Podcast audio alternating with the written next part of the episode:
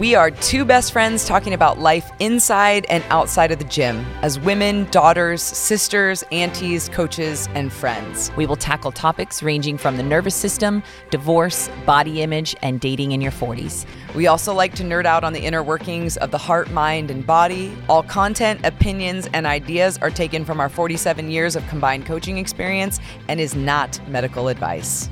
We don't apologize for being strong or believing we can change the world. We don't take ourselves too seriously around here, and we invite you to do the same.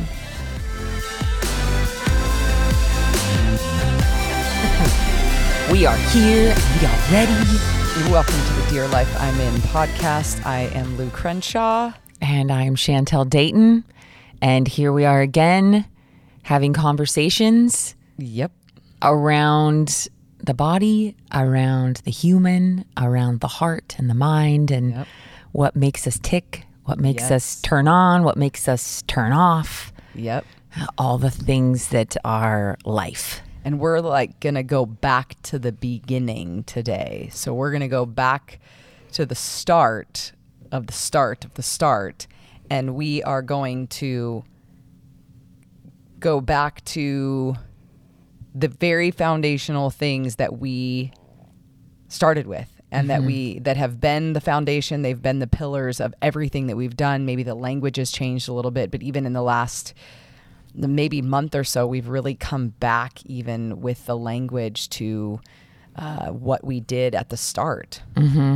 Yeah. And even acknowledging the things that we believed back then were foundational, and they're still foundational. yes. You know there's they didn't leave just because things look different now and just our programs and they were really what we built what we have now on. Yes. When you really look at the big picture which is very cool to now come back to those things. Not like we forgot about them but they just weren't in the everyday language that we were using when you are talking about movement so much um, inside of a gym. But when we did Camp 17, this was like, this was the blood. Well, and I think it's because we had these like we had these very specific teachings. We had a very specific process to what we were doing, and so week 1 was this, week 2 was this, week 3 was this.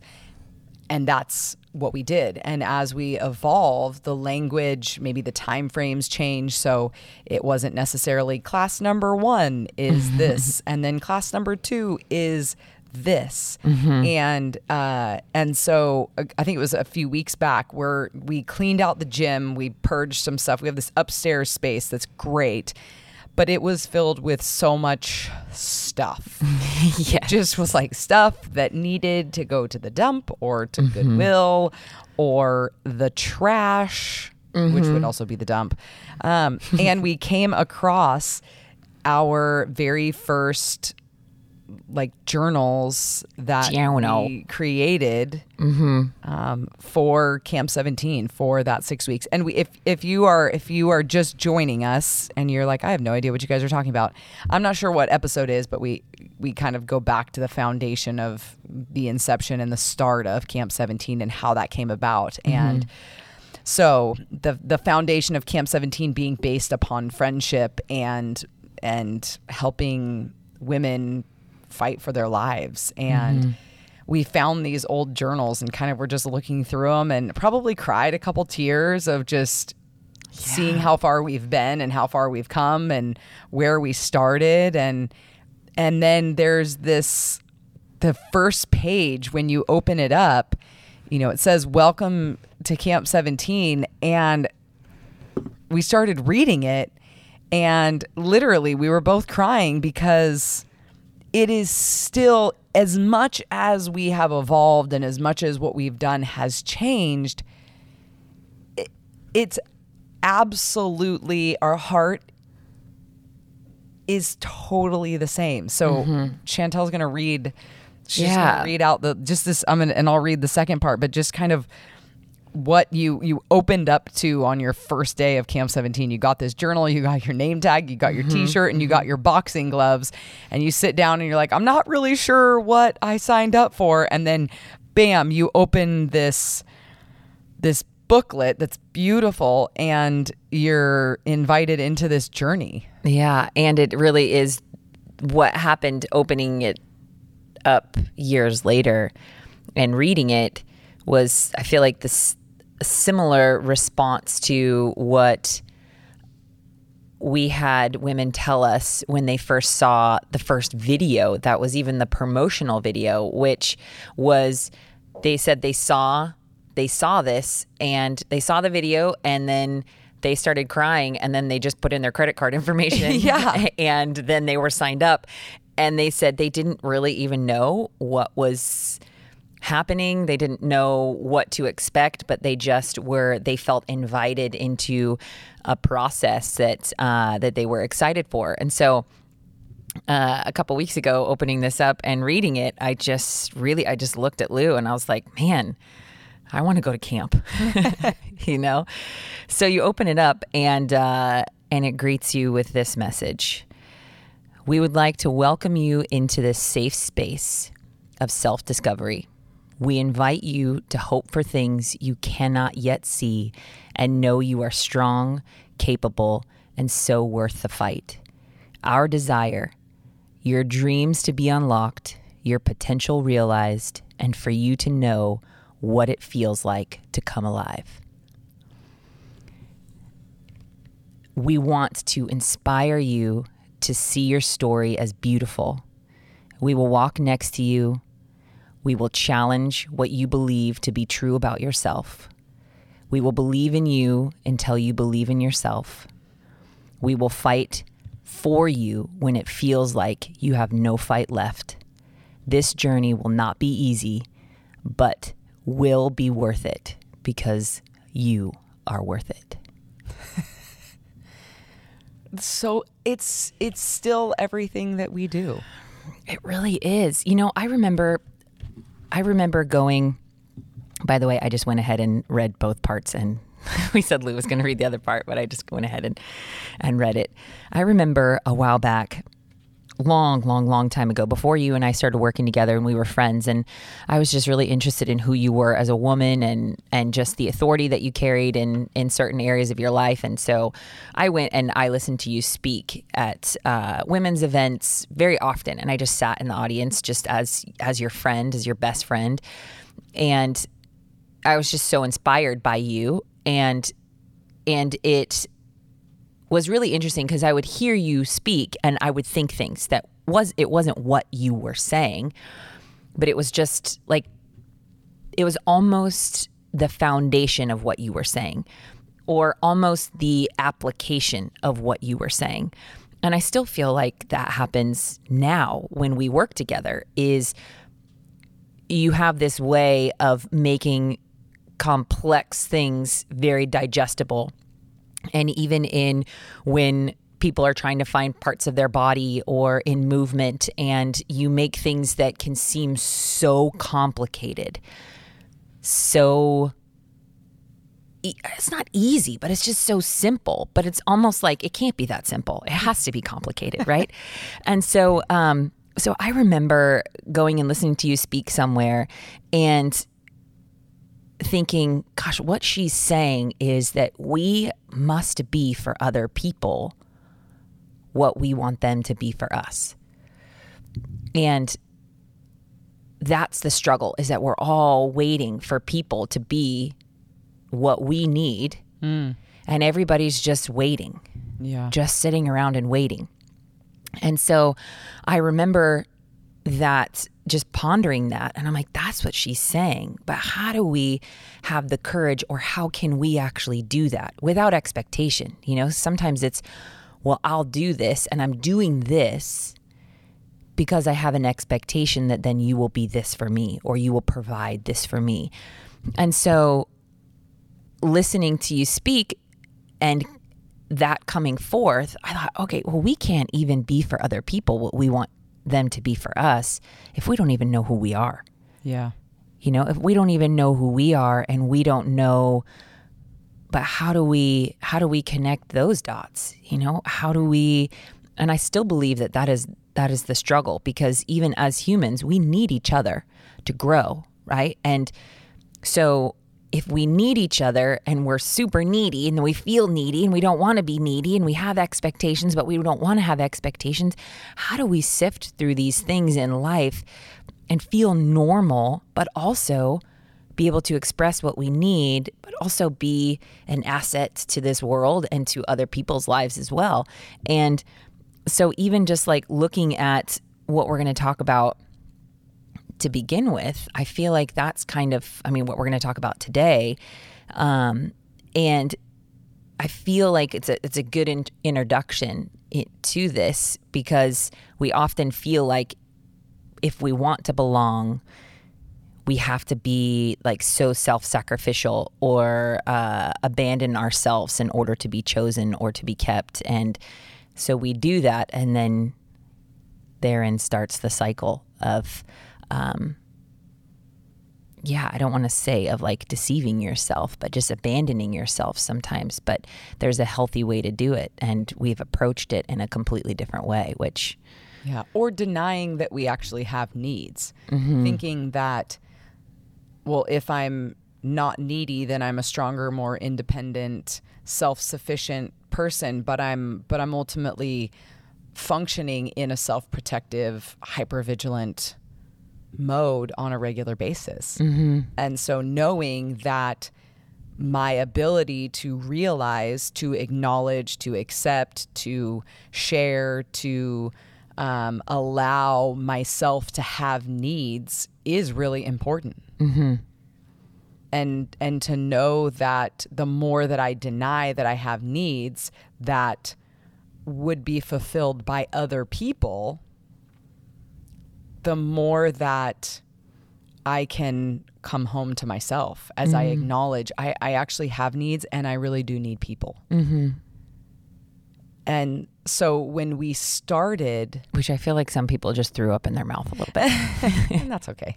Because it is like, what?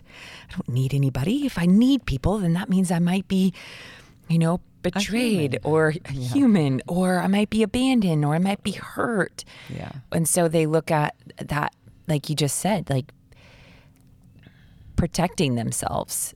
And we protect ourselves by denying our needs sometimes and denying our need for other people. Yeah. And because that's just safer. Yeah. And we base that on the experience that we've had with other people where we might have been abandoned, we might have been hurt, we might have been you know, whether that be left. intentionally, yeah, left, de- deserted, not taken care of. Yes, all of those things may have actually been true. Mm-hmm. Yeah, yeah. And so when we started, so we had this dream of this thing of helping women come alive and fight for their lives and we had these things that we wanted to talk about but there there were so many things and then I remember there was one day where there was this question mulling around in my head that seemed like this gigantic question of how could anyone answer this without a thousand different answers. And the question was, what are the products of necessity for every human soul? Mm, mm-hmm. And I'm thinking, that's deep. Uh, I don't know. What are the products of necessity for every human soul? We have those physical needs. We need water, food, air, mm-hmm. you know, sleep and all those things. Mm-hmm. But the question felt so much deeper mm-hmm. and it needed to be uh, it needed to be whittled down into something that was digestible that mm-hmm. could fit into six weeks that could uh, that could be shared and taken and applied to life mm-hmm. and so i do i remember there was a day that you and i we sat down and just trying to dream. We're tr- we're being creative. So we sat down at a table. We put up this divider in the middle of the in the middle of the table and classic Lu and Shantell. yeah. you know. like what are you going to come up with? What am I going to come up with and where is this all going to intersect together? Mm-hmm. And I remember we both drew these two pictures that were very profound and they were each very different.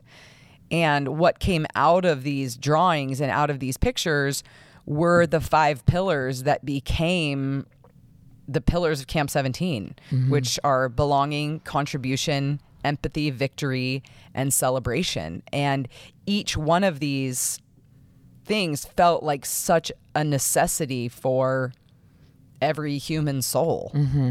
It they they all felt so necessary, and they all involved a question that was an internal question of of our own introspection, but then also asking this question that involved other people. Yeah. And so knowing that being this for myself and then also being this for others or being vulnerable with other people or mm-hmm. allowing people in, it was this two-sided coin as we looked at these pillars and and from these pillars we built everything that even now we're doing, right? Mm-hmm. We just did our summit this weekend and the whole time that we were doing it, the the the topic was power, passion, and purpose. Mm-hmm. And I just, the whole time, the entire weekend that we were talking, I'm thinking, we're having our contribution conversation. Mm-hmm. So many things that we said, I'm thinking, oh my gosh, this is what, this is what we talked about for mm-hmm. the last seven years. Mm-hmm. It just was interwoven between workouts and breath journeys and ice baths and breath exercises and creativity and writing and it was woven into the fabric of everything we were doing instead of being just this one topic. Yeah. Yeah, which is which is again another way to digest it. You know, it it really is not just sitting and having a concept and that's what I feel like was kind of the difference between what we did and what other people were doing that we knew of was that we had this concept, but it wasn't just a concept. It wasn't just a good idea. It was something that was absorbed as or even received with the women as this is a this is a necessity.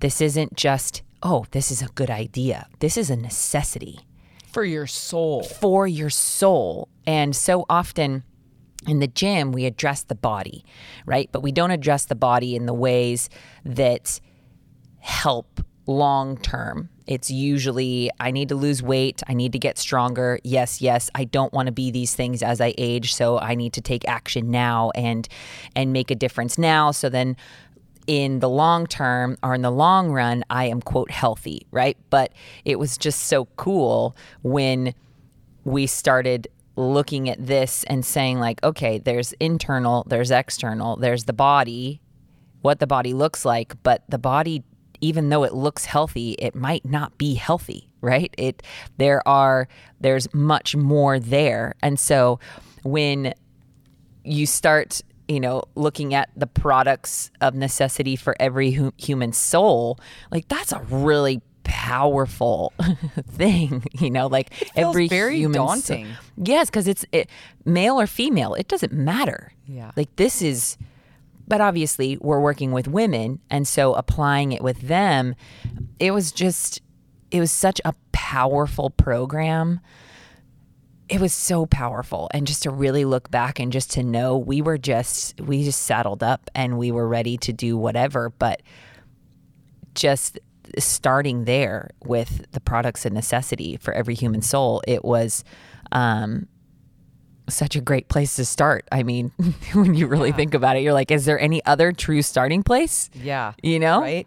And then the really the premise there's a quote by C.S. Lewis that we that we put in the journal because when we were doing what we were doing, it was almost like there were these women coming to us and there was a fire in them that had just been put out. Mm.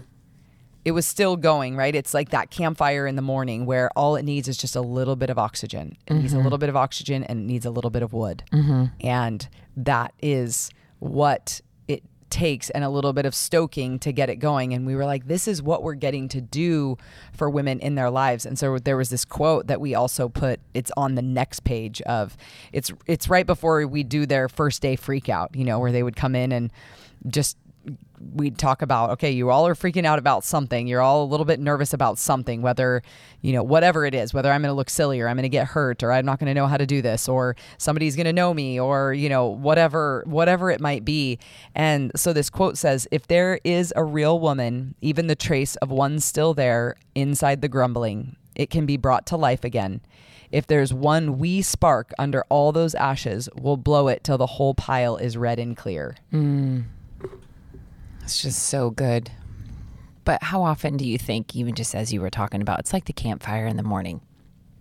How often do we just go right to the bottle of, like, what is it? Is it kerosene? It's not kerosene. What is it? Lighter fluid. lighter fluid. There we go. Like kerosene. I'm like, I don't know if that's the right word. And we just go right to that because we feel like we don't have time to sit there and blow on these embers. We don't have time to find little dry pieces of wood to do this. We're just going to put the wood that we have right here that's convenient. But there's something so beautiful about when you take the time, when you take your breath and you blow on those embers and you just watch the smoke start to increase and then you watch the embers get brighter and then you begin to have hope, right? It's like that because sometimes we start with a little bit of hope and sometimes it's not even hope, it's just wonder. Like, what if I blew on this? What if this is still capable of having a flame? What if?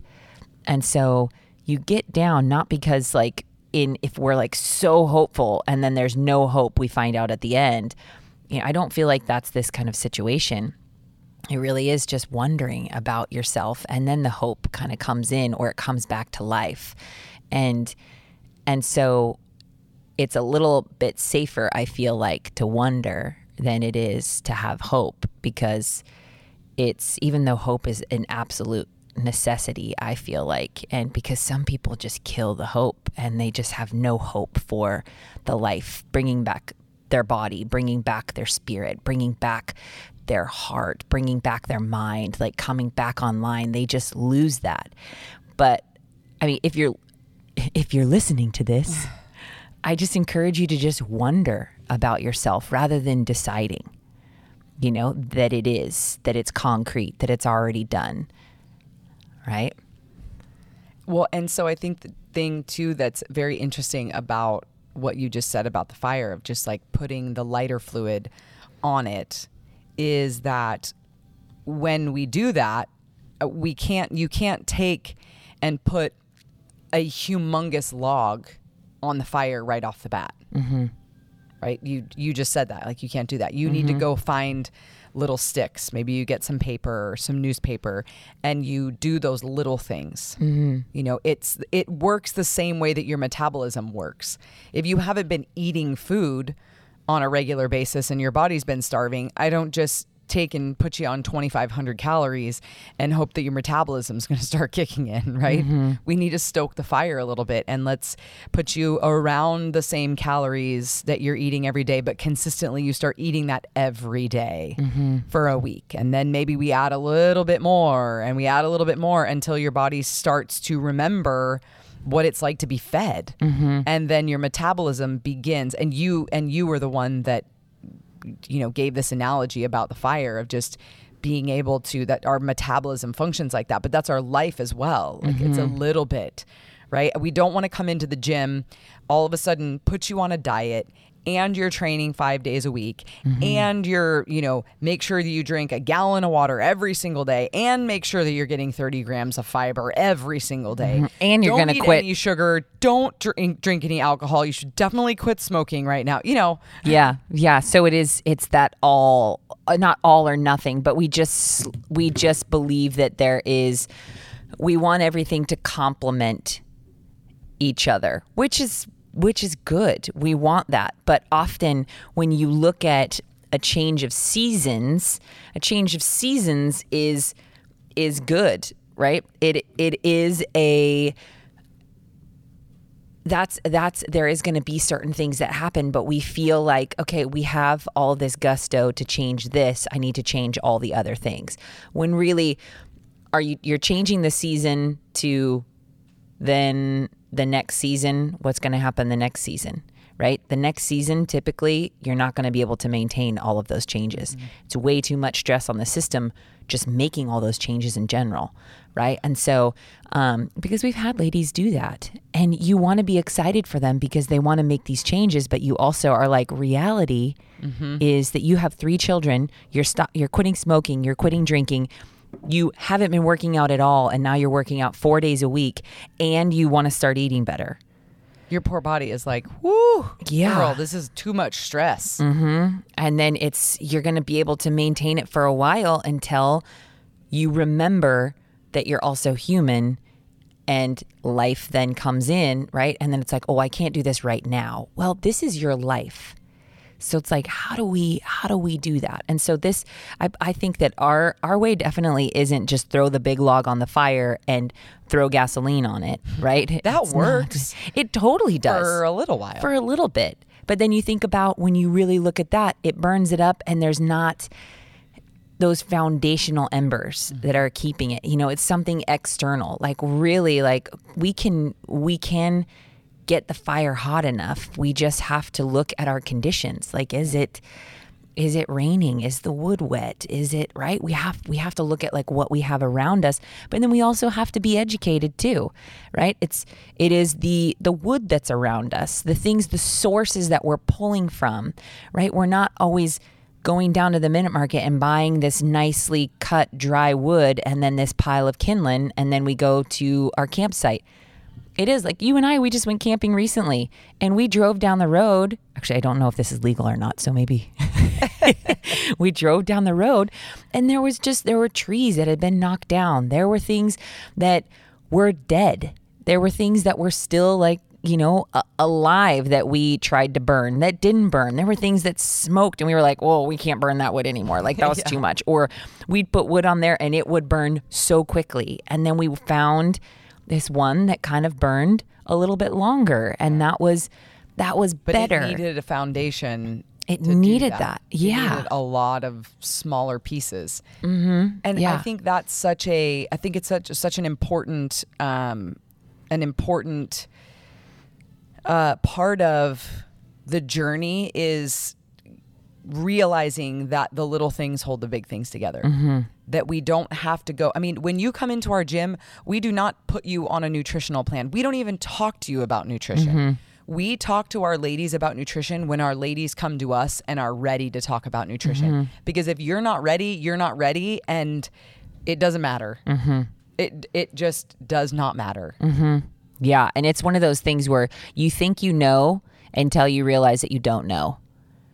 And we think that we know we want to do all the things, but in in all reality it's they they come here and they sometimes just want us to tell them what to do. And which some people in life it's it is it's hard you know? It's like i have a lot to worry about. I want to just just tell me what to do please.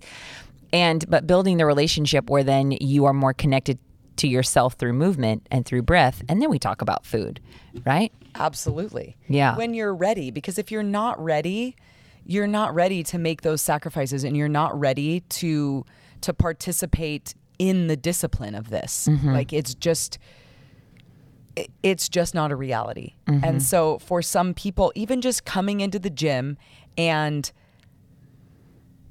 just moving a couple days a week, just keep eating like you're eating.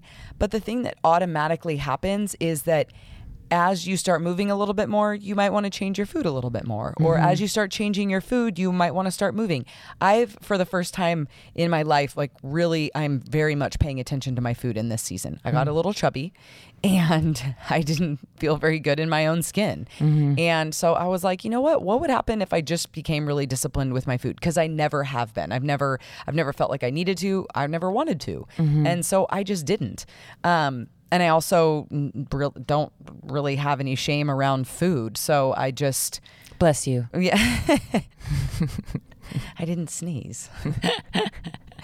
um, and and I know that's not everybody's story, but for me it wasn't. But what started to happen was as I started eating better, my body started naturally wanting to move a little bit more. I've just really been in a season, probably the last two or three years, of just really struggling to take care of myself. Mm-hmm. Taking, I'm not not taking care of myself. Taking care of my body. Mm-hmm. I've been very much in a season of taking care of my heart and growing and learning and becoming more tender and realizing that I need a little bit more self compassion. And so the journey has been very much a journey of my heart um, and connecting my heart to my mind and my heart to my body. But I think I struggled for a really long time of how do I have a tender heart and like do hard things in the gym. And I just really struggled to find the intersection. It just felt like there couldn't be one or the other. And then I'm thinking, oh my gosh, I am feeling very chubby. I'm not moving. I actually feel kind of crappy. I don't even remember if I can do hard things anymore. I know I probably can, but I'm not doing hard things with my body. And that not doing the hard things with my body, I was then just kind of eating whatever and my heart being the primary the primary goal and you know walking with people and what we were doing in the gym and all of that. And so I just sort of put my my body just kind of went on the back burner and uh and so recently I'm like okay I'm to watch my food and just see what happens and as I've been watching my food I've been moving a little bit more mm-hmm. and not massively, not hours at a time, just going, okay, I have 12 minutes right now. I've coached for 10 hours today, and I've got 12 minutes until the next class starts. I'm just going to do some intervals on the ski, mm-hmm. and I'm just going to move and sweat just a little bit. Mm-hmm.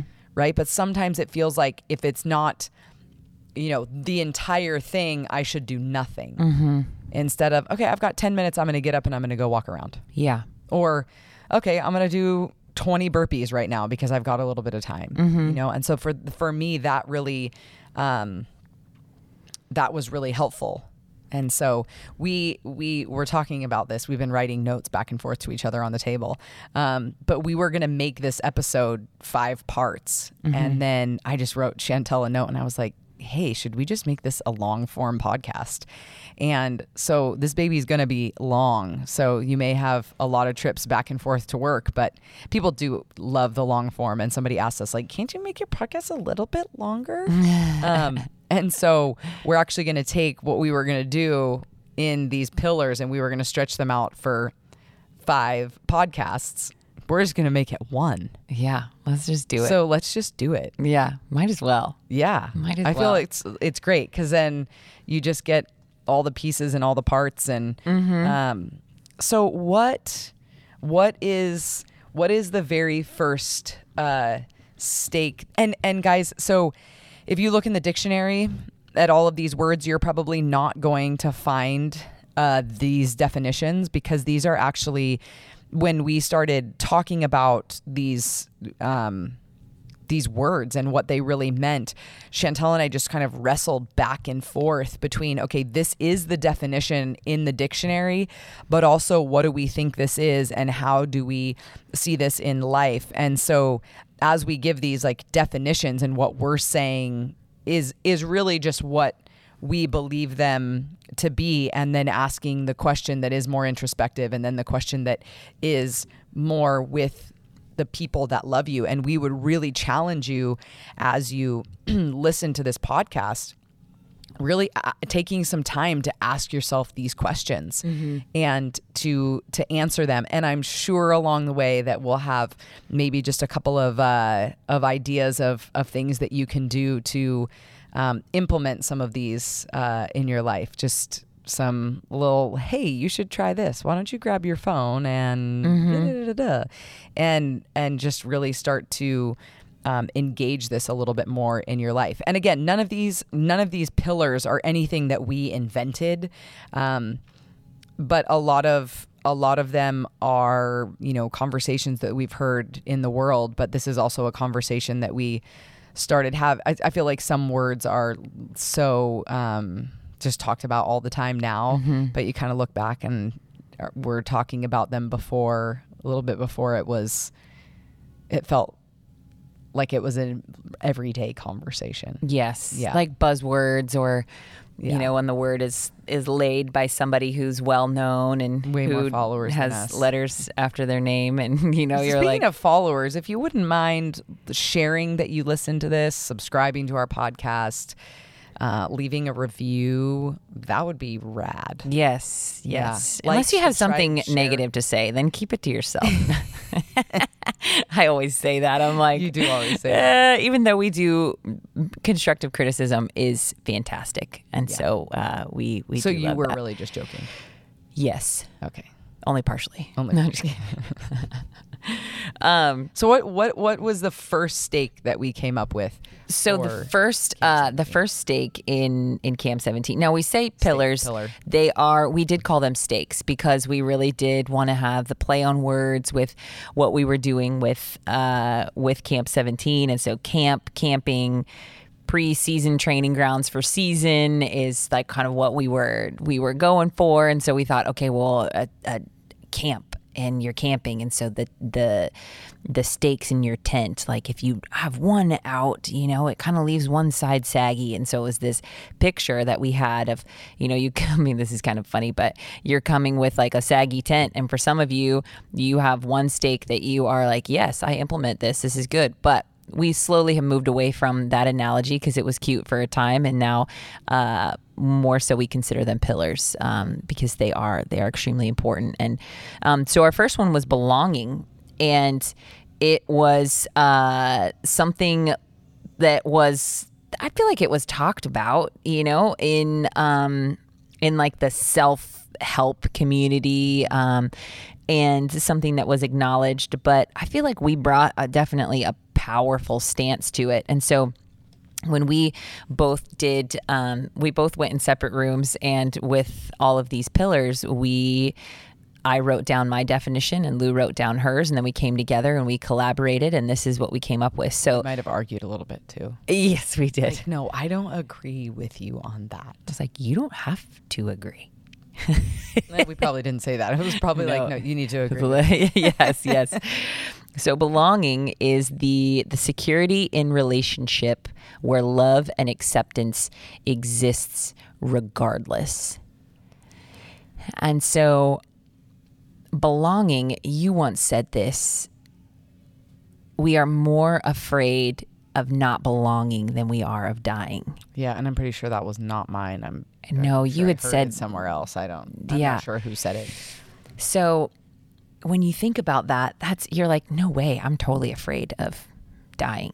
Like, I'm afraid of dying. You kidding me? Like belonging, like whatever. And then you really think about it. Like, what if you felt like you didn't belong? Yeah.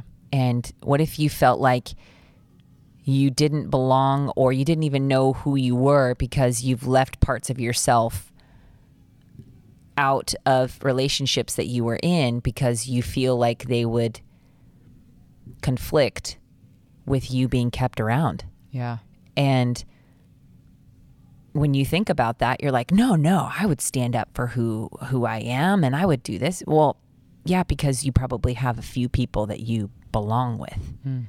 And so you aren't afraid of not being chosen by these people because you've been chosen by one, two, three, or these other, you know, the people that are in your corner. And by belonging, we're not talking about fitting in. No. We're not talking about you abandoning your heart, uh, changing the way you look, making sure you lose enough weight, dressing a certain way, uh, driving a certain car, living in a certain house, and you know, creating a a an image that then you feel like you fit in with this group of people that you fit in with but there's that doesn't feel like security. And this definition is the security in relationship where love and acceptance exists regardless regardless of your car regardless of your house regardless of your finances regardless of you know who you are or what you're going through. But it mm-hmm. really is that place where we look at our lives and we can ask the question of who do we choose and love and then who chooses and loves us. Mm-hmm. And so those are those two questions of who do you choose? Who do you love? Who do you who do you love and choose in relationship where love and acceptance exist regardless? Like who are those people that you love and accept regardless? Interesting enough is we actually do a version of this in in our two day workshop in shift.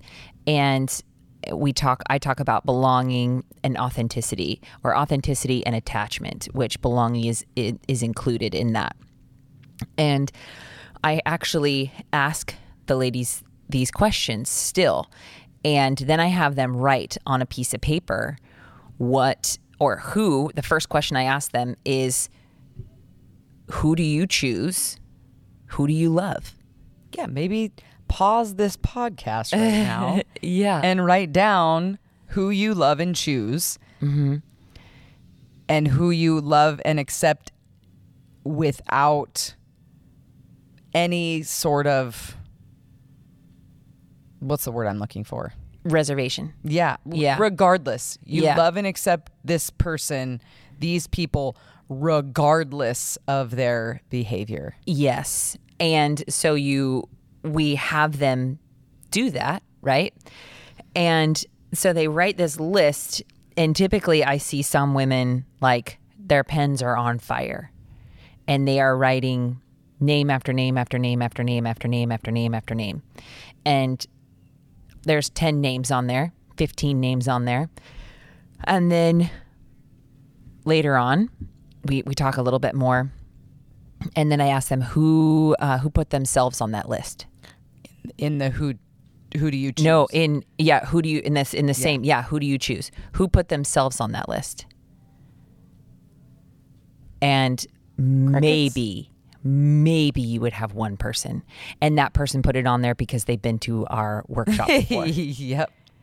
And they think they're like, whoa. And then some of them are like, oh man, I saw that one coming, or gosh, that's so true. And so, so I said, okay, so you're putting these people before yourself, but then really, then I, then I preface like, okay, I'm going to invite you to put your name on that list, not because you should or because you have to, but inviting you in this moment right now to make the decision and the commitment to choosing and loving yourself. But let's go back to the definition and what the definition actually is and how powerful. And most women will sit there and they will hesitate.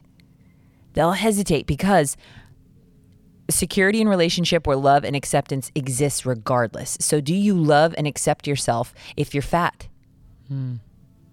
Do you love and accept yourself if you've lied or you've cheated? Mm-hmm. or you have abandoned someone or something happened from your hand that affected other people. Mm-hmm. Like you disappointed yourself in some way. Do you still regardless regardless is that word. Yeah. and they all just kind of sit and i th- okay but yet this list right here you're going to tell me that you're going to provide that for all those other people but you're questioning whether or not you provide it for yourself. Yeah. And and the security in relationship of as we've seen for so long um in since we've moved into a lot of nervous system regulation and breath and all things vagus nerve and the, the regulation of the body of women not even feeling safe inside of their own bodies. And so knowing the dysregulation that can happen with that, which I can we can talk about a little bit as we you know as we continue in this conversation, um, but then we move into that question of who chooses and loves you. Yeah. And most of the time, the list will look somewhat similar, you know, but the two lists look similar. And yet, some women are so sure of the people that they choose, but yet they aren't sure if they choose them back, if those people choose them back. Yeah. And it's not a matter because you can choose people that don't choose you back. Yeah. You can. And you have the freedom to do that. And so, but often we will choose people because we want them to choose us back. And even if they don't, then we try to do different things so that they will choose us back. And then we go back to belonging and we're trying to belong with someone. We're trying to have this relationship that is reciprocal, right? Is that the right word? Reciprocated. Reciprocated. Yeah Reciprocal. reciprocal. Yeah. And and so we have this we, we're trying to build this relationship where this is happening. And so we then end up weighing what are the things about myself that might be too much for this person or the reason why they're not choosing me back. And so what things can I abandon within myself so that they do choose me back? Yeah. But then they're choosing a lie Yeah. Right? They're choosing a lie, and it's not that they're choosing intentionally choosing a lie, knowing that it's a lie. Like that's very deceptive, right? It's deceptive and there's a responsibility and even in what you've said this is like people pleasing is actually manipulation mm. Because you're not actually giving them a true honest source of what your opinion is of who you are of what you want what you believe and what you stand on. And so often we'll keep those things hidden. And it's not saying that you have to reveal everything to everyone but it is like those people that are intimate in your circle that's where we need like if we don't have those two or three or four relationships where we do have where we are allowing ourselves to be known and being chosen for fully who we are even with all of our messy stuff but i don't know about you but it's a pretty incredible place to really be when you know that you can be fully who you are and be chosen by somebody else Yeah. like fully. And I'm sure parents feel that way about their children. Yeah. You know, um, and where Sometimes. they sometimes. But sometimes you've got children that are going to abandon their hearts and they're going to leave parts of themselves behind because it affects their attachment to their parents because it's too much or it's not enough or you know uh, they're just too much for for their parents Yeah. you know in those moments Yeah, or even like parents are choosing their children and the children aren't necessarily choosing the parents. You know, like they are in in the sense that is like who do you choose slash love? Yes, but like is like when a child loves their mom or dad, is it conditional? If my dad does this, then am I gonna be like, I'm gonna peace out? Or the other way around. So we can look at both sides of this, right? But like so often when the ladies write down all of their things, they write down every single person in their family, you know, their kids and their their mom or their dad or whoever, and then when they write down on the other who chooses you, sometimes their kids don't show up on that line cuz they don't know if their kids choose them or not. Right? And so that's kind of the cool part also that we do is that then we invite them to tell someone in their circle that they do now with the definition in front of them just send somebody a text message and say, Hey, you know, I choose you. I love you is something that we throw around all the time. And, but when you really say, like, I choose you, people might text you back and ask you if you're sick or dying if Yeah. everything's okay Yeah. or if there's an emergency or uh huh. Yeah. or what what has happened because that that part gets that part can get really challenging when we you know when we are because what you're doing is you're just opening a door of vulnerability to mm-hmm. to somebody not responding. I mean we've had women who no nobody responded or it felt mm-hmm. like too much. And and but we but I think the thing that's really important for us to understand is the safer that we become in our own bodies, the safer that we can begin to feel in relationship. And you know our ability to manage our nervous system and to create regulation inside of our bodies is so important. Um, you know your sleep is important. Your ability to eat food on a regular basis is important. Your ability to not um, you know house every single emotion that feels too scary to feel and you know our ability to engage um, honestly with the people around us those sorts of things are so they're so important. And so for some of us you know i often talk about how this this subject of belonging can feel really challenging of like some people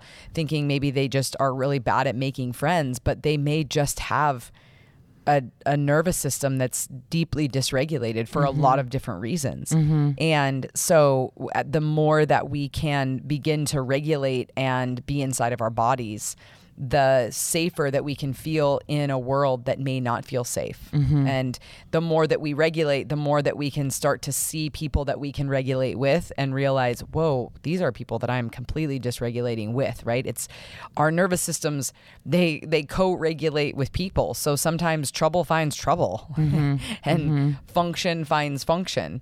Um, or sometimes dysfunction tries to find function, but it they sort of run into each other and it doesn't work. So this conversation is really really really big, but r- when we get when we get into the heart of the matter, we all need to have a place where we belong. We need to have people that we belong to, that we belong with.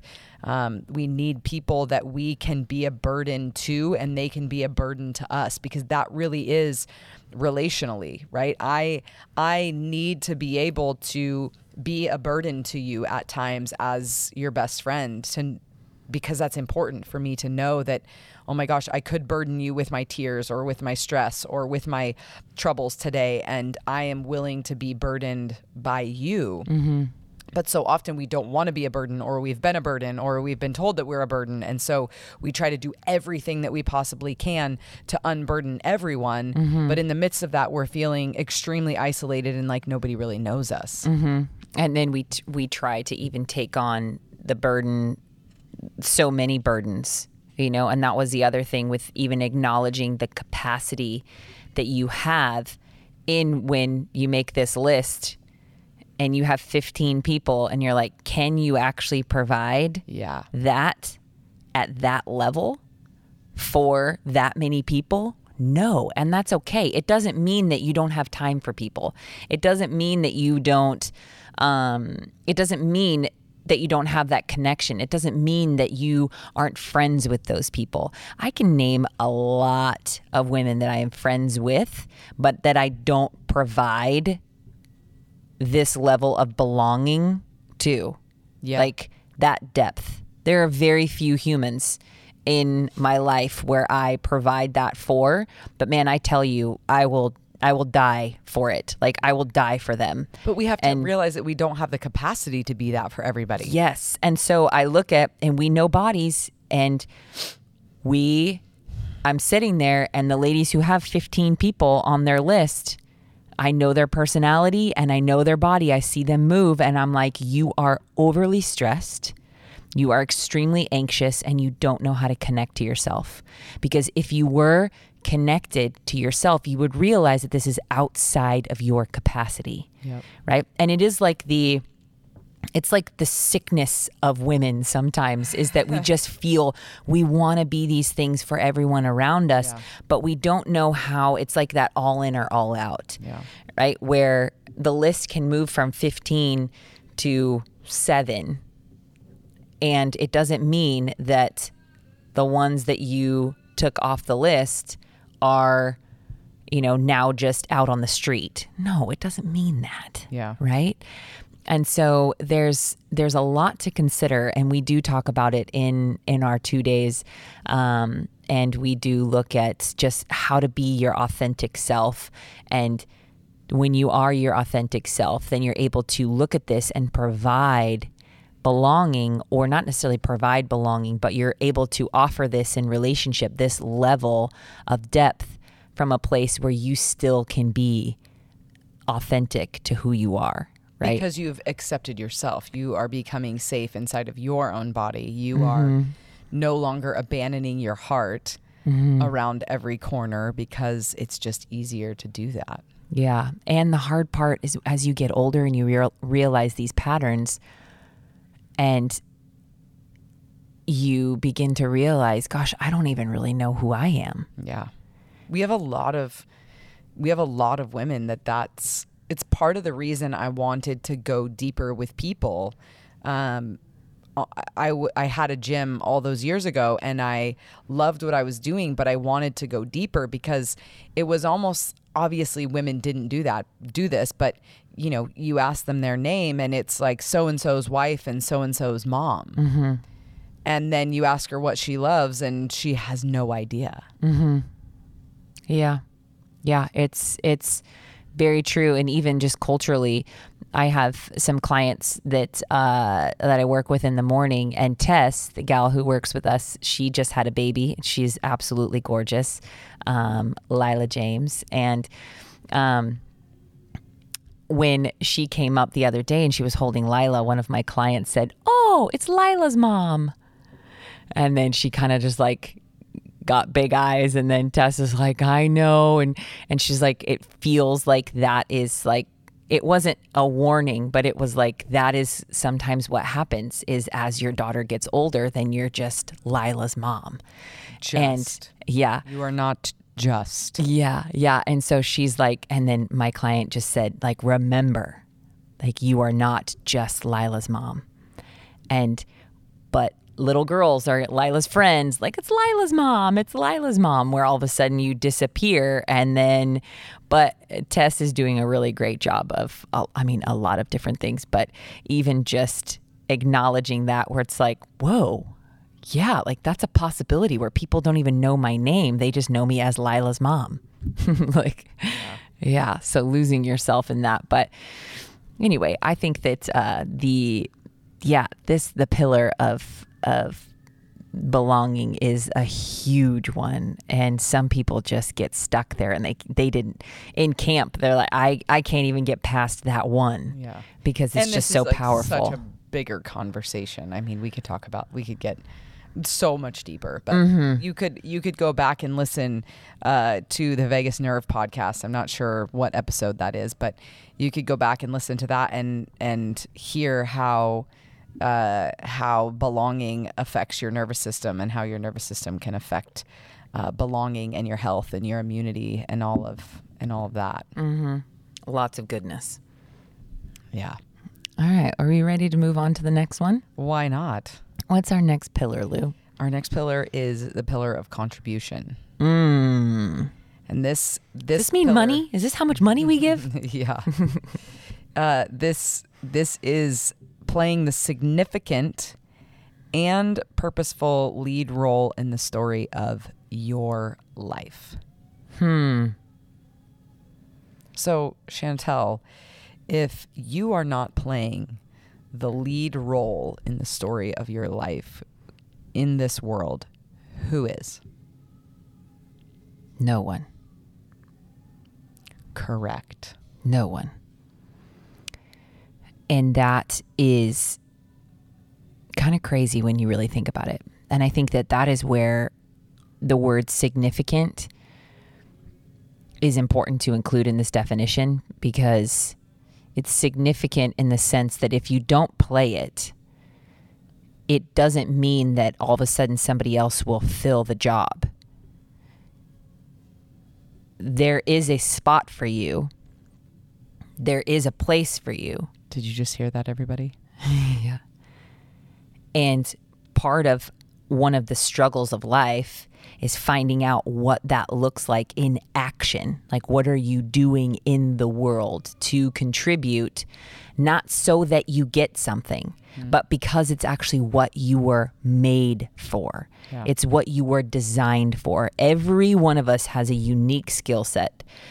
And the hardest part about discovering this is that we don't get to look at a model that's external, right? I don't get to look at you But you could. as a guide to try to figure out who I am, right? I can't look at you and say, I mean, I can. I can say, you know, Lu's doing this. She's really good at this. I want to be good at this too. I want to do this. I want to do that.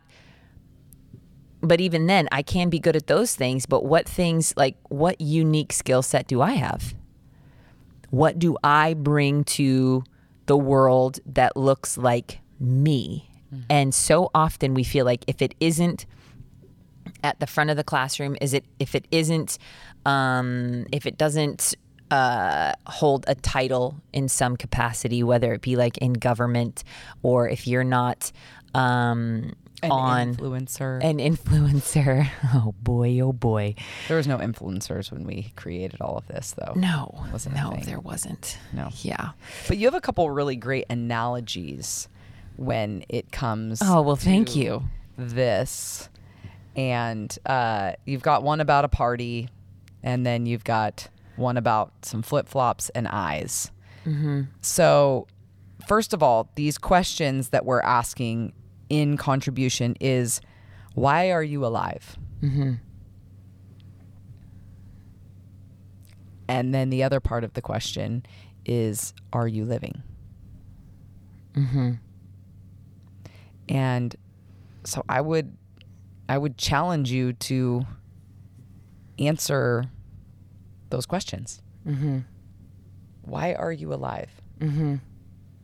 I, and I will I will tell you that you are not alive to die every day sitting at a desk at a job that you hate so that you can have retirement that in 30 years you get to li- you get to use in order to start living your life. Hmm. yeah, but Lu, I got bills to pay.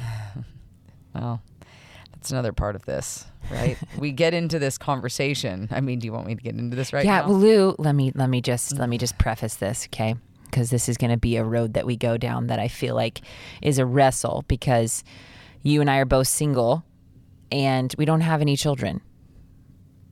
And so it's seen as it's really easy for us to say things like this mm-hmm. because we don't have the responsibilities that other women do have. And we will wrestle all day long.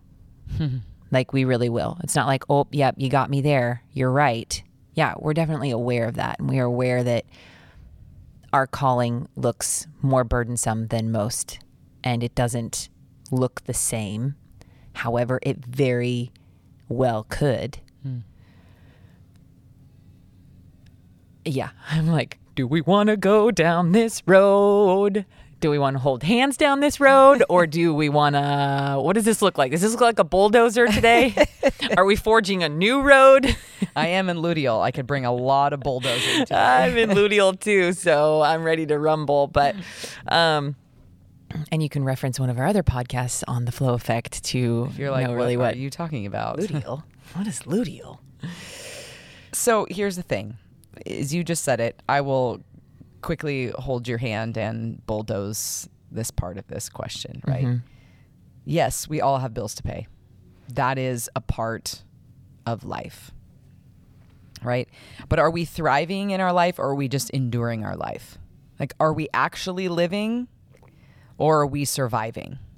Right? And that's just a whole other nervous system conversation as well because it's really hard to enjoy life truly when you are in survival mode. And survival mode is exactly what that sounds like. Right? Oh my gosh. I feel like I have so many things that I want to say and I'm just not going to. Should probably just have another podcast. um, but ultimately when people say, well, you know, I have bills to pay. Yes, we we all do. Right? And we've had so many women who are at jobs that they hate, living in places that they hate. Mm-hmm. Um, like I've always wanted to move here, or our families always wanted to go here, or you know I've always wanted to do this as a career, and and you're like, well, why don't you just do it? Mm-hmm. But there's a lot of risk involved, mm-hmm. right? We might have to change our lifestyle. Well, I have a big mortgage. Okay, well maybe you sell your house and you move into an apartment for a little while and you start to save some money. Or, well, but I have a car payment and I have a mortgage. Okay, well, why don't you sell your car and drive something that's maybe a little jankier so you don't have a car payment?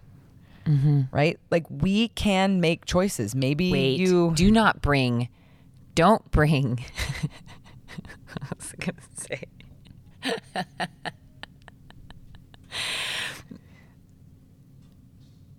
I was gonna actually just say like, don't bring wisdom to my excuses. like, don't apply wisdom. Don't apply. Don't apply common sense to my excuses. Mm. Like, don't do that. folks. Bulldozer. Yeah, because that's what it is. It's like don't you're you're bringing too much sense to the reasons why I can't do what you're asking me to do. And the reasons that you're saying that you can't do it is because ultimately you're scared to do it. Yes. You're afraid to do it, and so it's much easier to make the the excuse and the reason for that. But only you know how miserable you are in your life. Mm-hmm. You know how miserable you are, mm-hmm.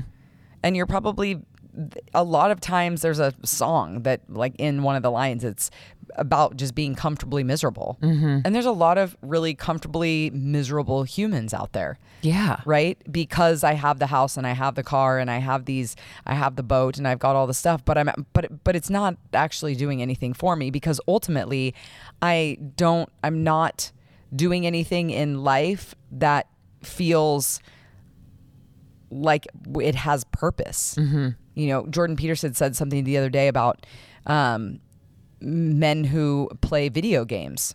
And he's like you're out here slaying dragons in this you know virtual, Virtual world, world, yeah. and he's like but the problem is is that you are not slaying any sort of dragons. He used some very big words like narrative trope And I was like, what? What does that even You're like, mean? hold on. He's Hold like, let me- this isn't a blah, blah, blah. He's like, I'm not being literal, but this is a narrative trope. And I'm like, okay, he's probably. You're like, yeah, that's what I thought it was, too. Yeah, I'm like, I don't even know what a trope is. um, but ultimately, what he's saying is you are sitting around playing video games because you are not slaying dragons in your life. Mm-hmm. Because you. Because if you were slaying dragons, you would be living with great purpose and a burden. And so he was saying, you don't have a big enough burden to carry in this world, so you're slaying dragons on a video game. Mm-hmm. Now, playing video games every once in a while, like that's fine. But there's this world of like killing, you know, like army men shooting and playing these games that were in this world of conquering but what are we conquering in the real world like mm-hmm. i did not conquer anything today i was totally not challenged because i'm at a job that i've been at for 25 years and it's really easy i learned nothing but it's comfortable and it's safe Yes. and I don't want to make any sacrifices to make any changes. I don't. I mean, I remember when I opened my very first gym, I was 24 years old, and I am not joking you. I was right next door to La Comida, not La Comida, La Burrita. La burrita. The burrita. for- Comida. I did not have a lot of money, and I was like pouring what money I did have. I was building a business, so I didn't have a lot of money, and I freaking ate peanut butter and jelly way too often because it was cheap. Mm-hmm. And I would go to La Burrita, and at the time, this was 20 years ago, I could get a burrito like a just a bean and cheese burrito for $2.50 or something. And so I would eat bean burritos and peanut butter and jelly sandwiches. And it wasn't a season forever, thank goodness, but ultimately there was sacrifices to be to be made in order to build something. Mm-hmm.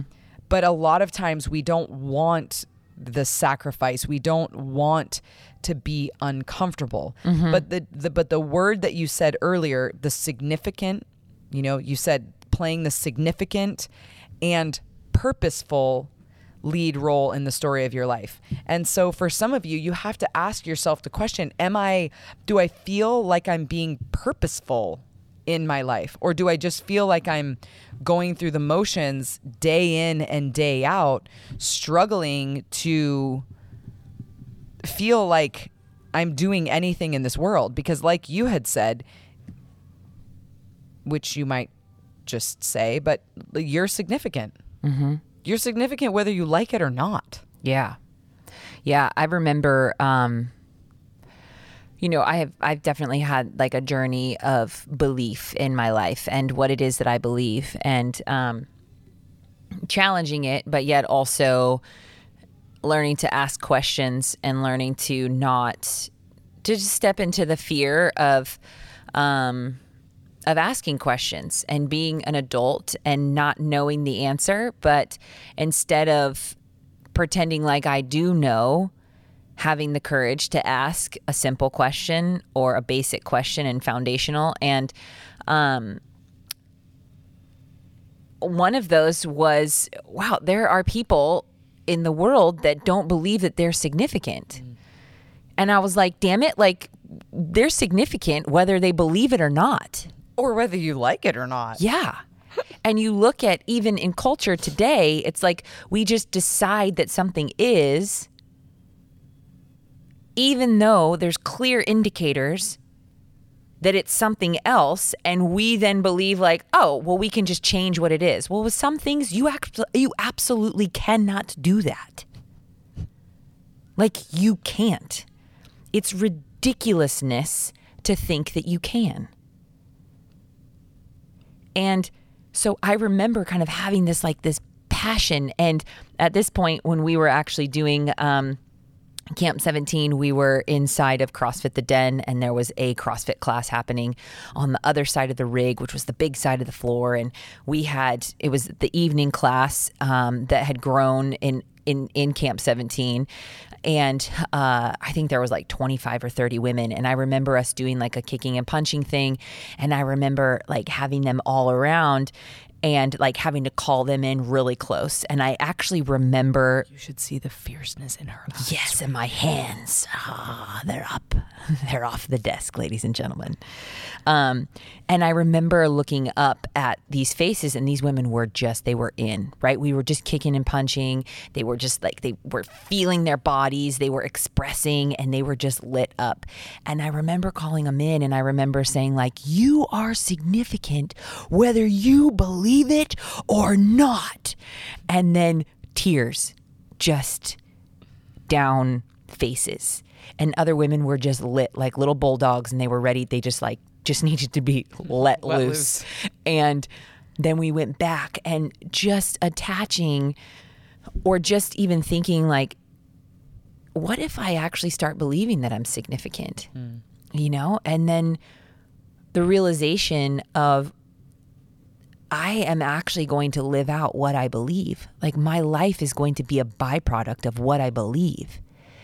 And so I believe these things and then I can see it. But so often we have the mentality of, I don't believe it until I can see it, right? Because we don't want to be proven to be wrong. We don't want to be proven to be uh, stupid or be said to be an idiot because we are believing something that isn't true, right? And so it's, and then often what we do is then we do like this confirmation bias, right? Where we're like, we're looking for everything to prove these things to be true. And we do that with negative things often with our person.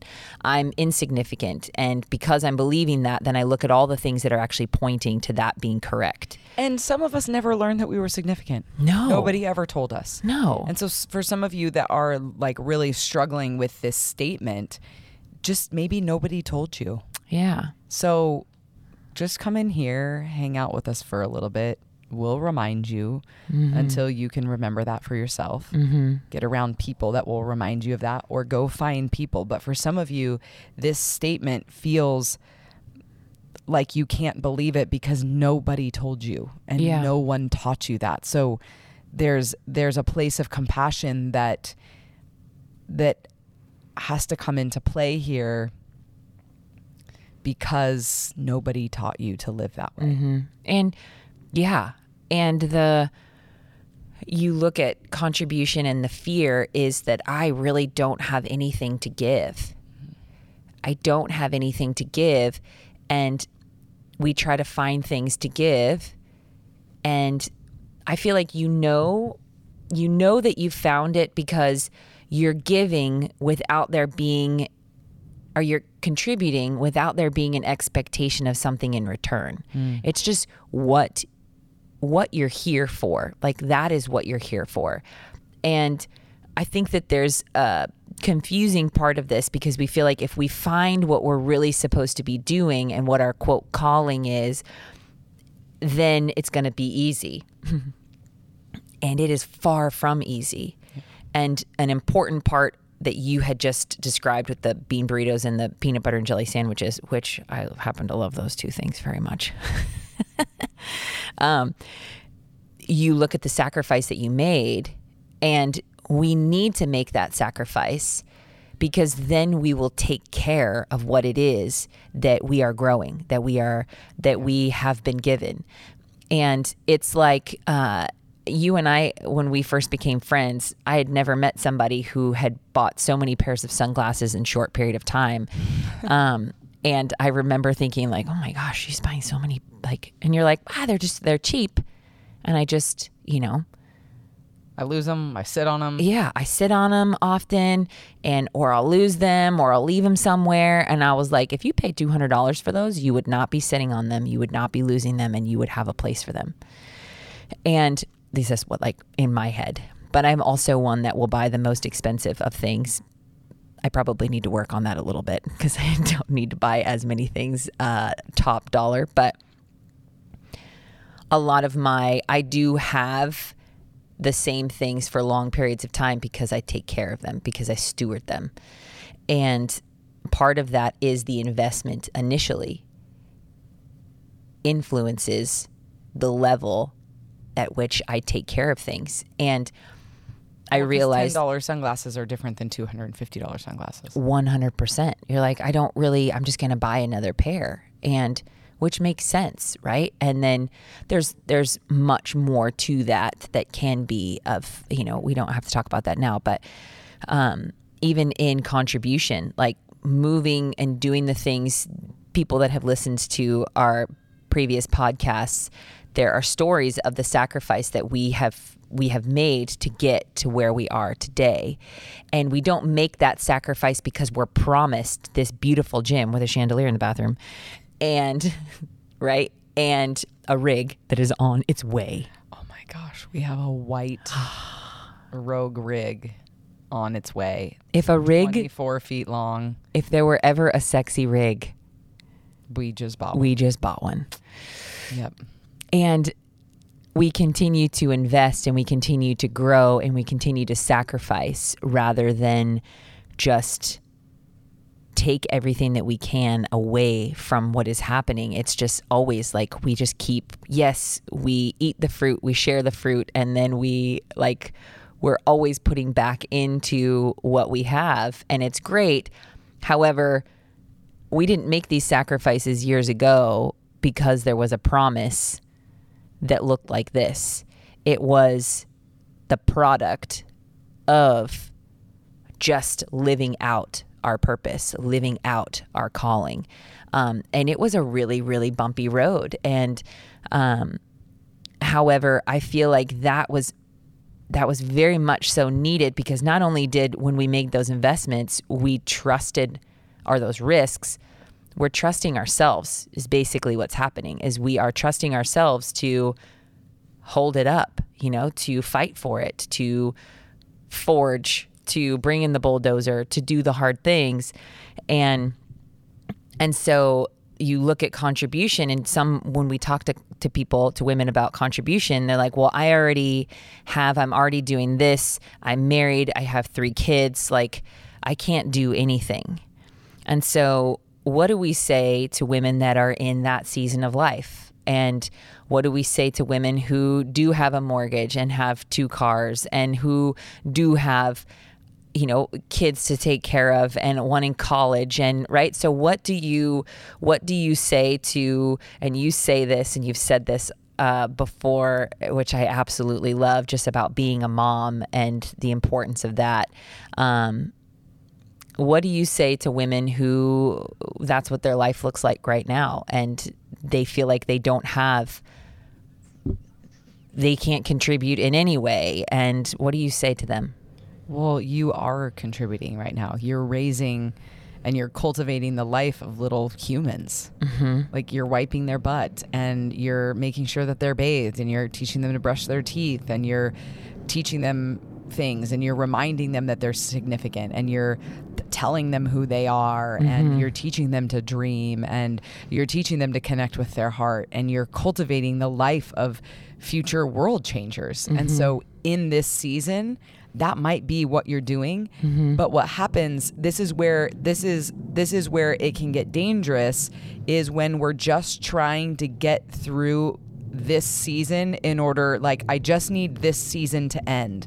But the fact of the matter is is we're always going to be in a specific season that we're hoping is going to be over. Like oh when my kids get out of this grade and then when they get out of this grade and then when they move on to high school and then when they're in college and then we just live our lives thenning every situation to where we're never actually present and thriving and living in the moments that we're in. We mm-hmm. are just enduring them, which when you get into the nervous system, that creates a survival mode in the body.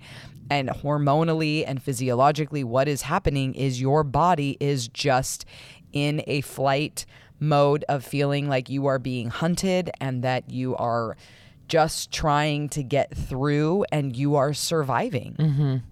And so being able to be in the seasons that we're in are really important, mm-hmm. right?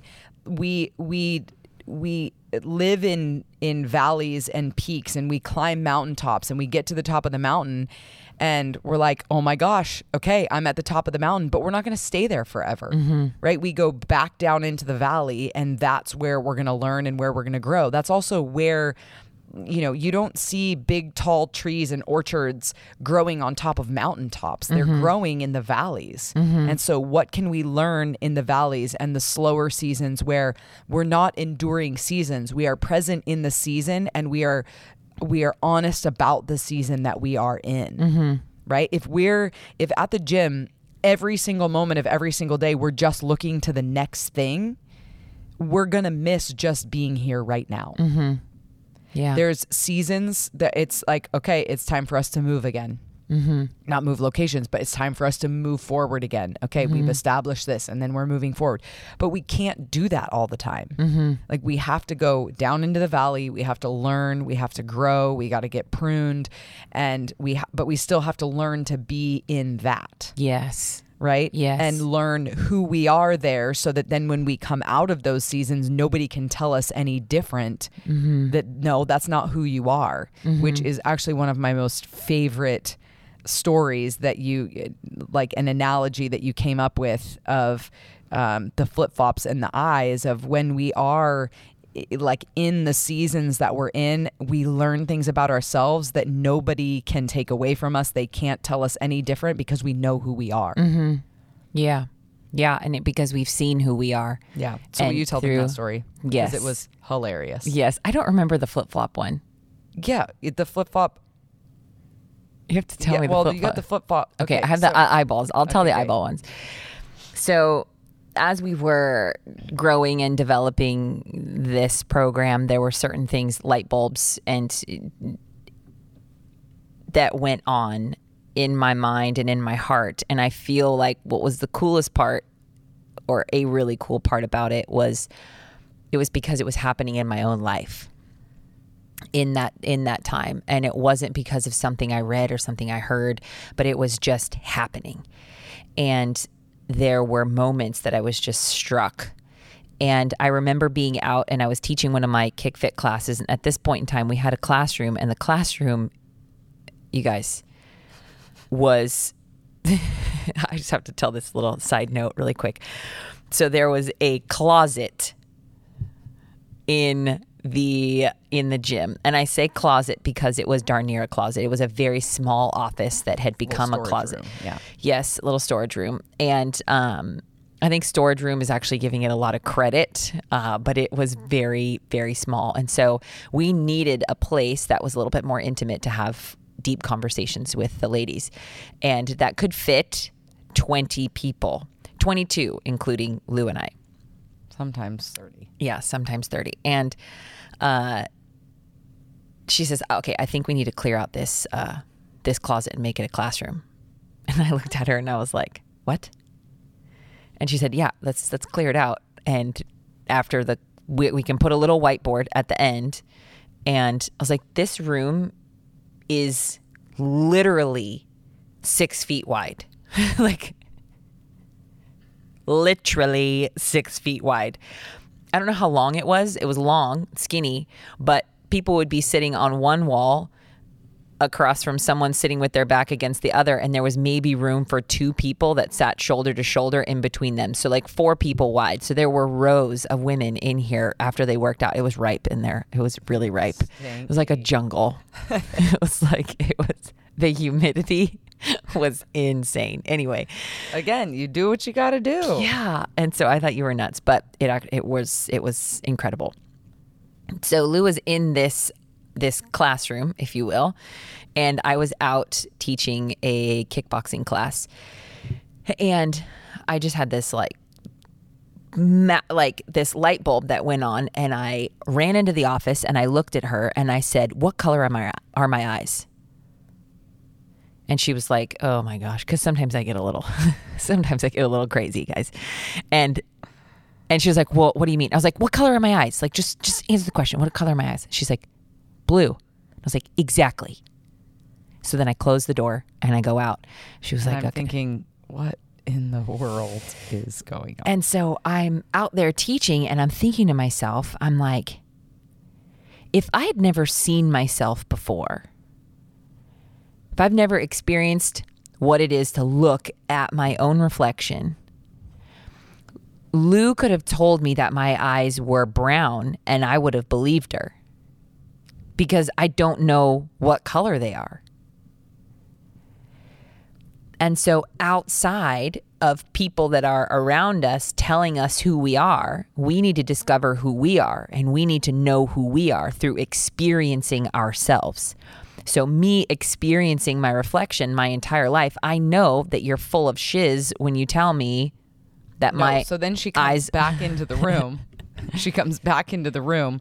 Oh, she yeah, opens the door and she's she says, "Tell me that my eyes are brown." And I'm thinking, "Your eyes are not brown."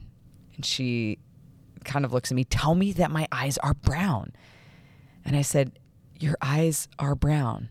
And she says, "No, they're not." And she closes the door.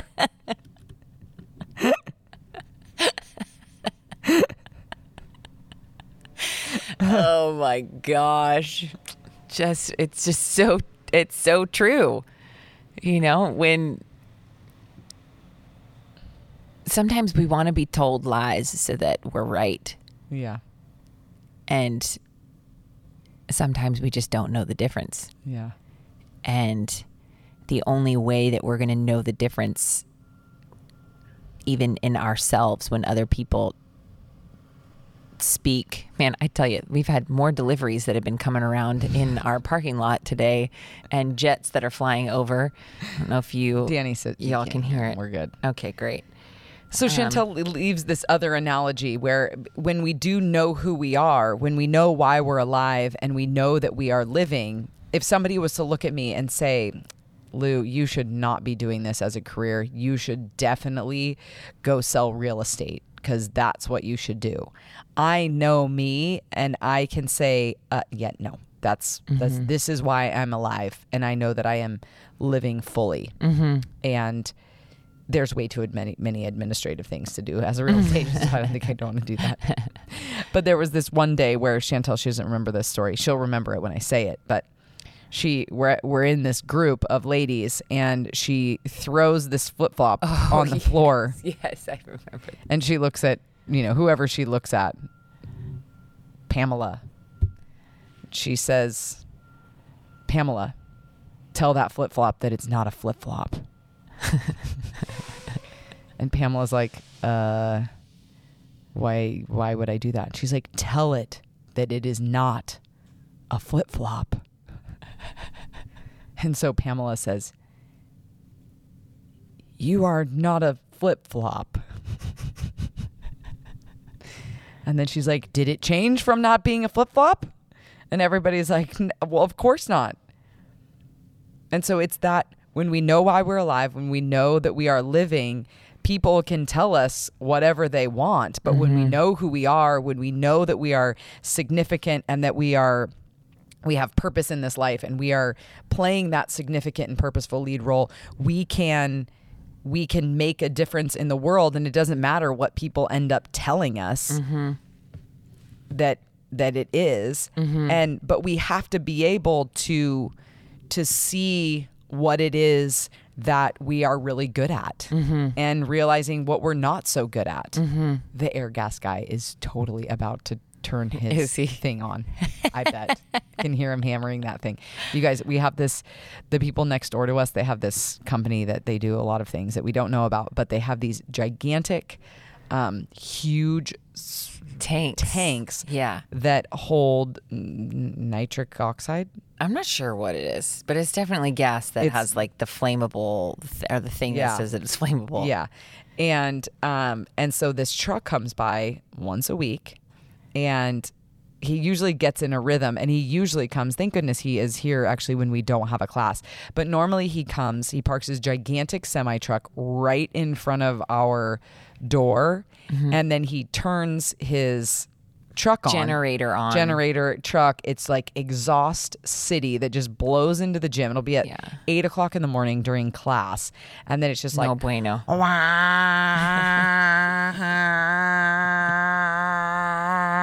for like at least thirty minutes. Yeah, it's and then it it's smells like loud. exhaust in here, and we're pretty sure that he just pulled It up. just pulled up. But yeah. So if it does we- get really loud or feels like it is, then we might Yeah, need to I think we'll be okay. pause. But So uh, the the um the the important part is that we can in in the world that we live in there is so much comparison mm-hmm.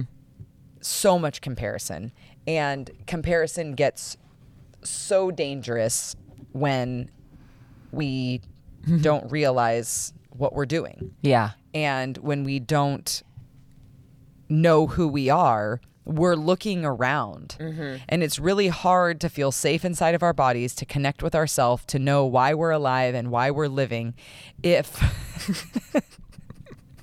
oh my gosh. You guys shantell just oh my gosh we decided not to do this like round of podcasts for vi- with videos because it's just a really big production. But I really wish there was video. She just went to go like put her hair back, and then she just freaking flexed her biceps, like just flex. And I'm supposed to keep a train of thought while you're just sitting there like flexing your muscles. I was hoping that it would disrupt. no, it totally disrupted. So if if I am if I am constantly wanting things that other people have, mm-hmm. and I want to be like someone else, I'm trying to impersonate somebody else. Mm-hmm. I can be inspired, mm-hmm. right? But but if all I'm ever wanting is to be like someone else, I am going to consistently be disappointed. Yeah. Right. I I have used this analogy for a really long time, and I don't know if I've ever said it on podcasts, but if I did, I'm sorry. I'm going to repeat myself. Shantell is my roommate. And in our old house, our rooms used to be like across the hall from each other. And if every day she came out of her room and was like, hey, good morning. And every day I was like, dang, I wish that my eyes were blue and that my legs were as long as yours. Like, that's a very disappointing way to start every single day. Yeah. Because my legs are not going to get longer. No. And my eyes are not going to be blue. Yeah. My eyes are hazel and my legs are short. Mm-hmm. No, Oh, I was just going to go down something that maybe it might be a little too touchy, but it really because I was just thinking like there are actually there are doctors in places right now that will break your legs and make your legs longer. Totally. Which is ridiculous. It's ridiculous. Anyways, yeah, let's Anyway, not, let's yeah. not go down. This I was going to go with a the lips and boobs and there- and plastic surgeries and all the things. and But yeah. but here's the thing: is can we be inspired? We can be inspired, but I uh, we need to be inspired to be ourselves, not to try to be somebody else. yeah, that's right? really good. And so impersonation and inspiration are two very different things, and you get to decide how you're going to live. Yes. that. I I went. Uh, so I taught karate for many years, and um, those of you that listen on the regular, you are aware of that. And I have a student. or I had a student. I. I had a student who um, asked me. It was actually so crazy because he asked me. He's like, "Hey, I'm in town. Uh, do you want to go have a drink together?" And I was like, "You were 12 when I was teaching you."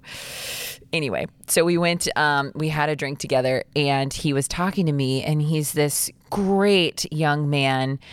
And he's quoting all of these philosophers. And I mean, like he has them written in front of him. Like he said these quotes time and time over again. Well, so and so says this, and da da da da da da da. And I'm like, oh my gosh, so and so says this, and da da da. And I'm like, man, you have not given me one original thought mm. in the two hours that we have been sitting here together. You have given me what you think about other people's thoughts. But even then, you're just quoting them, and that's it. That's what's starting the conversation. And it really is like he is being inspired by them, but he's just repeating what they've already said. And there is the fear of like, you actually have like you have something to say. Hmm. It's owning that. You have something to say. What is it? Yeah.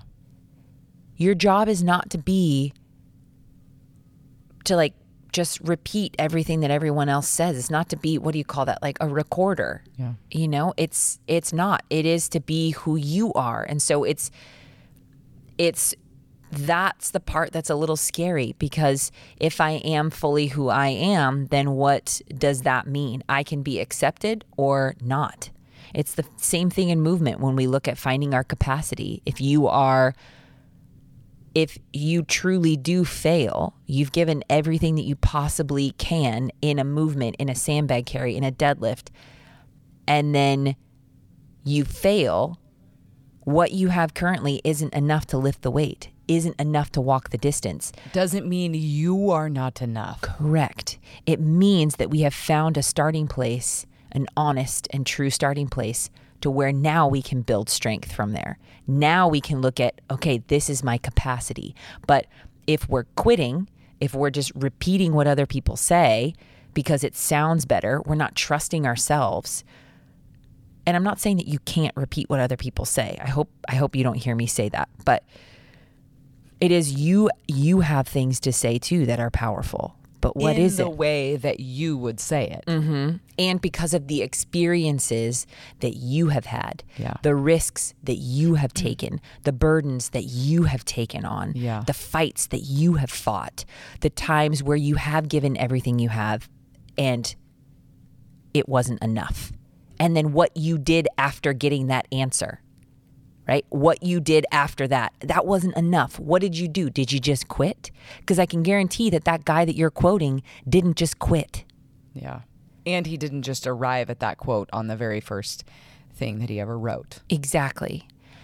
And I remember when first taking the risks that I did in my life and you and I starting to work together and lots of changes happened in my life during that time. And I remember feeling very uh, I remember feeling like not equipped for what we were walking into. And I am thinking I'm not ready. I don't have the things that I need in order to carry this load. I'm not going to be able to do this. I'm not going to be able to do this. And so the safest thing for me was to look for external sources to give me direction as to where I should go. And you were the closest one to me and we were both running in the same direction. So I would look at you for as a resource for what I needed to do next. And so I just started, I was like, oh, Lu's doing this. She's inspiring people this way. I need to start doing that too. She's doing this. I need to start doing this. She's doing that. I need to start doing that. And I was just then finding, which honestly, it was very helpful because it kept, it started the ball rolling. But then once I realized, this is not me. Who am I? Because now I'm just, I'm needing more information and I'm needing more of a source, and you're not giving it to me because you didn't even know that I was looking to you to begin with. Then I thought, okay, well, that's when I knew that I was no longer looking to you and get to get my ball rolling. I was now looking to me, and I had to now trust me. Yeah. and, And which when you was talk very about scary. ball rolling, you're looking at, you're thinking, okay, Lu's reading these books, and then she retains this information, and then she creates this like chart. When in fact, you teach in story, Mm-hmm. you teach in analogy, and it would be so weird if you were doing, if you were teaching the way that I taught. Yeah. And it, it was harder for me It because wasn't natural. because it wasn't natural, but I felt like I needed to. yeah. Because that's what I was inspired by when I watched you teach and when I watched you learn and discover different things, right? And so I remember I remember that season, and you and I, we were actually uh, we were away. We were invited to to speak, um, and I remember being in the hotel room and laying in bed and thinking, "Holy shit, Lu is the chips, and I am the salsa." Why am I trying to bring more chips to the party? like, why, if everybody brought chips to the party, there would just be a bunch of chips. And I think I've also, yeah, I've shared this I've shared this before, I think on another podcast, but that is where it came from was in that moment, even looking at my own contribution to the world and how things got started. It wasn't just all of a sudden everything came into my lap. There was a lot of doubt. There was a lot of questioning my ability, my endurance, my strength, all the things that, you know, physically, mentally, emotionally, um, and I could name so many things that could have kept me from taking action. Yeah. I could have named so many things. And I could still name things that I feel like keep me from taking action in my life, mm-hmm. right? And and so this to kind of like wrap up contribution, I think that it's a it's a scary topic. It's one that isn't something that you just, I mean, or it is that you just dive into. But if it makes you uncomfortable listening to this, good. Yeah. Because it could mean that there is, there's something inside of you that is dying to get out. Yeah. You know, there's something inside of you that's like, hey, listen, psst, psst, this is this is what this is what I've been tickling you about for a long time, mm-hmm. and this is what this looks like, and and and so hopefully But it's not going to feel it's not going to feel easy, it's not going to feel simple, it's not going to feel you guys, it is s- oh my gosh, it is maybe so we loud. maybe we should wrap up this. Let's wrap up this episode because there is a hissing and a rumbling outside that is awful. And it's going to go for probably the next 30 to 45 minutes. yeah, and that's too long. And that's too long because Yeah. that is really loud. Man, I tell you, know what, Lu, I We're a good hour and 42 minutes into this episode, so maybe we'll just make it a two parter. Yeah, I am jacked after talking to you about all this. You know, Yeah. it just, it really does just, uh, you know, it tickles you. It's, and so like, just to, just to conclude that if this is something where, if you already decided as you're listening to this in looking at contribution, you're like, mm, this doesn't apply to me. Well, does it not? Yeah. Like you are human, you are alive, and just ask yourself the questions. Even you know, like, do you believe that you are significant? Yeah. Do you believe that you have a purpose in this world? And but if we are wanting other people's callings, if we are wanting other people's quote purpose and wishing that we had what they have and because you don't have what they have, then you're just deciding not to find out why you're actually here. That is being a brat, actually. if you think about it. I don't get what I want and it doesn't look like the way that I want it to look. And so therefore, I'm going to abandon my purpose here on this earth. Like, man, like that means I get to miss out. Like I am missing out. Like you are alive for the benefit of other people.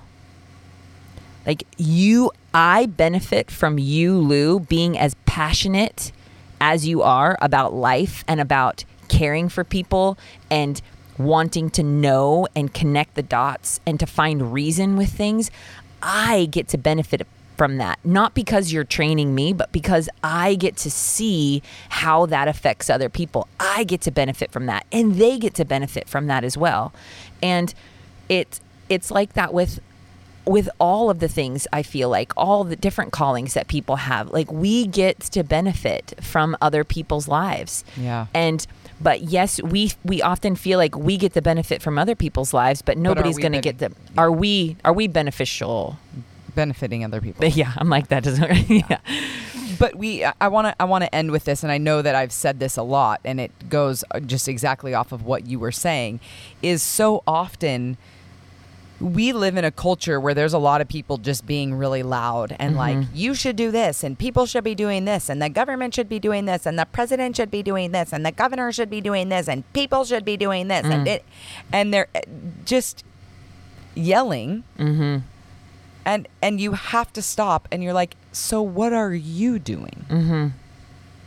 Like you don't like what's happening in the world and instead of yelling that other people should go and do that what are you doing yeah right you want what other people are doing but are you willing to go through what those people mm-hmm actually have gone through Mhm. do you want what it is that they've walked through. Do you want that part of that story? Mm-hmm. Or do you just want the end part of it? But you may not want all that's in the middle. Mm-hmm. Like Yeah. everybody thinks, gosh, it'd be so cool to own a gym. And then you start a gym and you're like, oh my gosh, there's so many things about mm-hmm. this that are definitely not sexy. Mm-hmm. Right. But we look at certain things and we want people to do certain things and we want other people to do stuff. Mm-hmm. But then we have to stop and look at ourselves and, and realize and ask ourselves the question, what am I doing? So Yeah. if you want this change in the world, looking at the things that you're passionate about, what sets your heart on fire? What are you really good at? What what makes you come alive? What makes you burn? Is it foster care? Is it adoption? Maybe it's animals. Maybe it's the elderly. Mm-hmm. Maybe like there's so many different things that that light us all up. Mm-hmm. Right. And we get to decide what we're going to do with that. We get to decide how we're going to be inspired to change the world mm-hmm. instead of just sitting back in our freaking chairs and yelling at everybody else or criticizing everybody else on social media. Yeah. Like, if that's what you're doing, like, get off your ass and go do something. Mm-hmm. Like, go do something with purpose. Mm-hmm. Because you being critical of everyone else is doing nothing. Yeah. It's Yeah. it's it's not. Yeah. It's very true. It's it's that quote, that Theodore Roosevelt quote of like being in the arena and Mm-hmm. you're getting bloody. And if you're not, then shut up. yeah. You know? Exactly. Like if you're not willing to get in there and get your hands dirty and like sweat and get beat up and bruised because you're like in the arena, Mm-hmm. you you need to you need to be quiet. Yeah. Yeah. It's very it's very true. You know, Eve, I was driving uh, yesterday and um, just I know that you're looking something I'm up. looking for the quote. I'm, I'm just just gonna, gonna- I'm just gonna uh, float on this for just a second. But also I think what was important when you and I first started working together, we knew that the people had to come first. And then the money would come after that. And we've been very blessed to have a lot of things show up in our life uh, financially that uh, would just blow your mind. And um, but in in this situation sometimes we feel like okay well contribution just means that i'm going to just just make money. Yeah like that's that's great. But if your focus is always and always will be just on the money the people will get in the way. Absolutely. like the people good. the That's people will get in the way. And so um yeah so just kind of sit on that a little bit Yeah. where am i just doing this just to make money Yeah. and so sometimes that is something that might be temporary which is Yeah. okay because we do need money folks and we're not saying that we that you don't and you should just live in this like poverty mindset or just be self-sacrificial but no it's okay to want to make money yes Yeah. it is and need to because Yes. that's, that's how the doors stay open. yes Yeah. So the quote, most of you have, have heard this, but the man in the re- arena, and it is, it is not the critic who counts, not the man who points out how the strong man stumbles or where the doer of deeds could have done them better. Okay? Where the doer of deeds could have done them better. The credit belongs to the man who is actually in the arena, mm. Whose face is marred by dust and sweat and blood, who strives valiantly, who errs, who comes short again and again because there is no effort without error and shortcoming, hmm. but who does actually strive to do the deeds, who knows great enthusiasms, the great devotions, who spends himself in worthy causes. Are you spending yourself in worthy causes? Hmm. That's not in in the quote. I just said that. So, who at the best knows in the end the triumph of high achievement of a high achievement and who at the worst if he fails at least fails while daring greatly so that his place shall never be with those cold and timid souls who neither know victory nor defeat ugh mr theodore roosevelt so powerful are you one of those souls who neither knows victory nor defeat? Mm. And I think maybe we just leave it there. put there. a bow put a bow to on that To be continued. yes lu was a pleasure, as always, sitting across from you. I just never get bored of you as a human, as a leader, as just, I just sit across from you. Yeah, and as a Okay, friend. good. Yes, Okay, yes, right, all yeah. Uh, thank you for listening. Please share, uh, subscribe, all those things that you're like supposed to say at the end of a podcast so that people like do stuff. You can find uh, me on Instagram at Lu Crenshaw. You can find Shantell at shantell.dayton. You can find us on uh, Instagram at Drop Gym Effect or even Drop Gym Medford at our local community. Our Drop Gym Effect is more of our global community. Mhm. You can check out our website that also has a list of our the events that we have left for Yeah, for 2023 and then um dropgym.com is the website. Yes. Yeah. All right. Thank you for thank you for listening. Yeah, we'll see you or talk to you or have you listen to You'll hear us later. You'll hear words from us yeah, later. and you can like find us on Spotify and Apple. yes, you can. And yeah, we're so professional. Thank you. Come again.